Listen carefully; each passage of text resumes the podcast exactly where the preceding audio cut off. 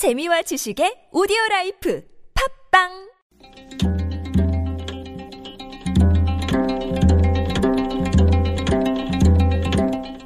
한문학자 장유승의 길에서 만난 고전 중국 춘추시대 초나라와 진나라가 전투를 벌였습니다. 초나라 왕이 부상을 입을 정도로 치열한 전투였습니다. 전투가 한창인 가운데 초나라 장군은 목이 마르다며 마실 것을 찾았습니다. 장군의 부하는 술을 가져왔습니다. 장군이 술을 좋아한다는 사실을 알고 있었기 때문입니다.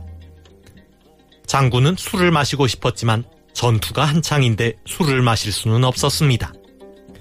장군은 술을 마시고 싶은 마음을 애써 억누르며 다른 마실 것을 가져오라고 했습니다. 하지만 부하는 장군을 꼬드겼습니다. 이것은 술이 아닙니다. 장군은 재차 거절했습니다. 이것은 술이다. 빨리 치워라. 하지만 부하는 물러서지 않고 다시 한번 권했습니다. 이것은 술이 아닙니다. 결국 장군은 권유를 이기지 못하고 술을 마셨습니다.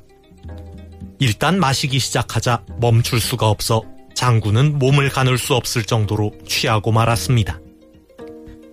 전투가 끝나자 왕이 전략을 의논하기 위해 장군의 막사로 찾아왔습니다.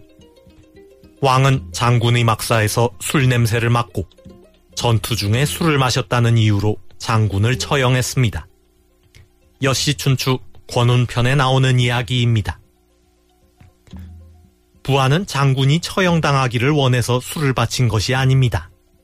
술을 좋아하는 장군에게 충성할 생각에 술을 권한 것입니다. 그러나 이것은 작은 충성입니다.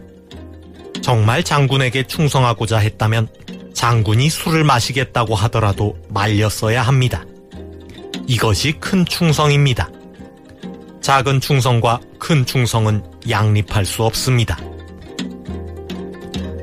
탄핵 심판에 출석한 청와대 행정관들이 한결같이 기밀을 핑계로 증언을 거부하고 있습니다.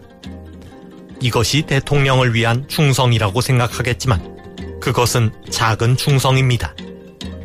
국정농단의 진상을 밝혀 이 나라의 민주주의를 바로 세우는 것이 큰 충성입니다. 작은 충성과 큰 충성은 양립할 수 없습니다.